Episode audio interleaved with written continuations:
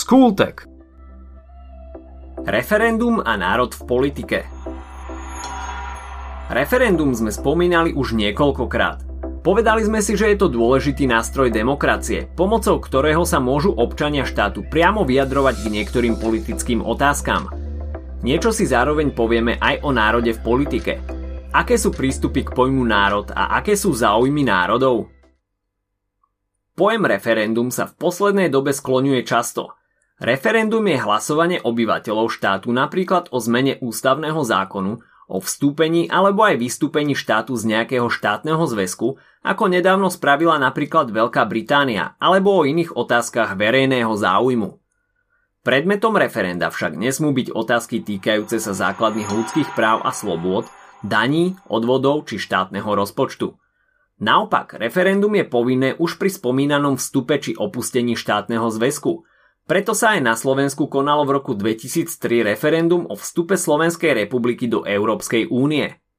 Iniciatíva na referendum môže prísť priamo od občanov štátu. Stačí zozbierať dostatočné množstvo podpisov, čo v tomto prípade znamená aspoň od 350 tisíc občanov.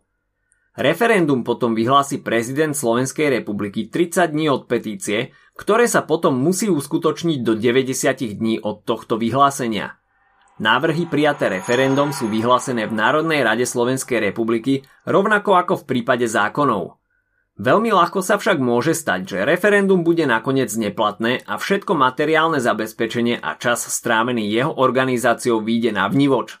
Stačí, aby sa ho nezúčastnila nadpolovičná väčšina oprávnených voličov. Čo sa týka referend na Slovensku, mali sme ich už niekoľko a nie všetky boli úspešné – Skúsite si typnúť, koľko z 8 referent, ktoré sa konali od roku 1994, boli platné? Jedno. Áno, počujete správne. Bolo to len jedno referendum a to z roku 2003 ohľadom vstupu Slovenskej republiky do Európskej únie. A aj to len tesne. Zúčastnilo sa ho len niečo vyše 52% oprávnených voličov. Ďalšie referendá sa týkali privatizácie v roku 1994, vstupu do NATO v roku 1997 a potom sa v roku 1998 znova riešila privatizácia, tentokrát strategických podnikov ako napríklad elektrárne či plinárne. Predčasné voľby sa riešili v roku 2000 a potom znova v roku 2004.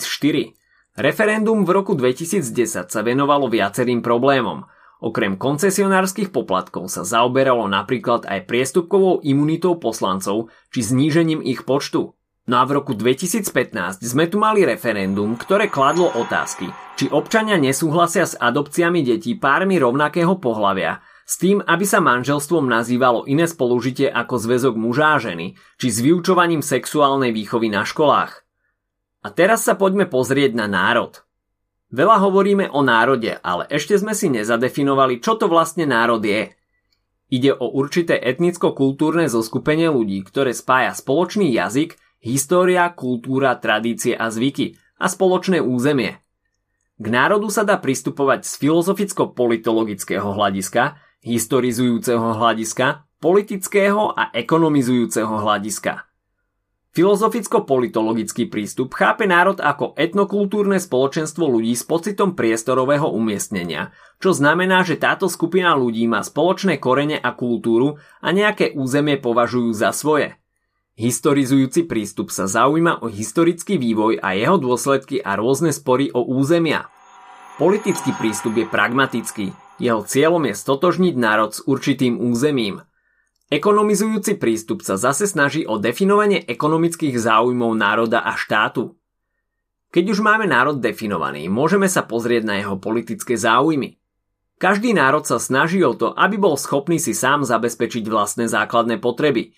Ide o právo na seba určenie. Záujmy národa spočívajú v troch oblastiach. V kultúrnej, štátnoprávnej a ekonomickej oblasti – Kultúrne záujmy sú nadradené všetkým ostatným, čo vyplýva už zo samotnej definície národa ako etnicko-kultúrneho spoločenstva.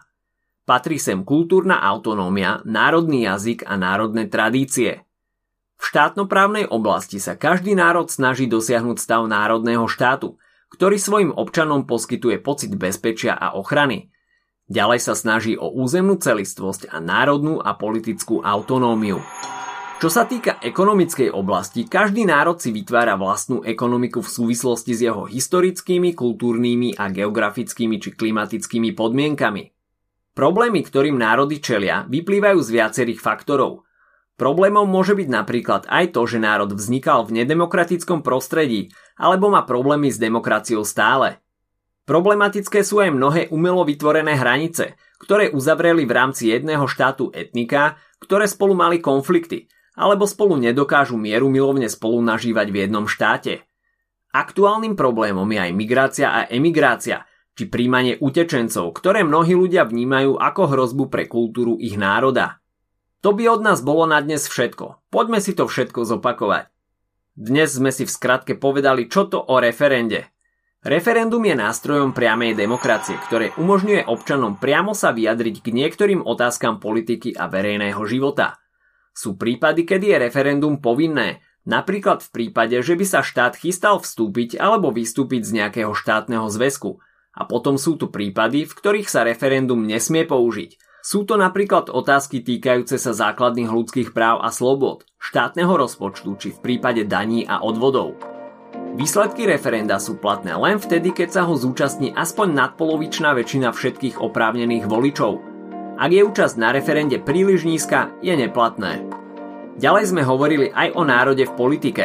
Definovali sme si národ a povedali sme si o štyroch prístupoch k nemu. Poznáme filozoficko-politologické hľadisko, historizujúce hľadisko, politické a ekonomizujúce hľadisko. Každý národ má záujmy v troch základných oblastiach, a to v kultúrnej, štátnoprávnej a ekonomickej oblasti. Národy čelia mnohým problémom, ktoré vyplývajú napríklad z umelo vytvorených hraníc, nedemokratického prostredia či iných globálnych problémov, ktoré ich môžu priamo či nepriamo ovplyvňovať. Ak sa ti dnešný podcast páčil, nezabudni si vypočuť aj ďalšie epizódy z Kultegu alebo našej série Hashtag čitateľský denník, v ktorej sme spracovali dve desiatky diel, ktoré by si mal poznať. Potešíme sa aj, ak nás ohodnotíš na Apple Podcasts, napíšeš komentár na YouTube alebo dáš odber na Spotify, aby ti nič neuniklo. A nezabudni o nás povedať kamošom. Počujeme sa pri ďalšej časti Skultegu.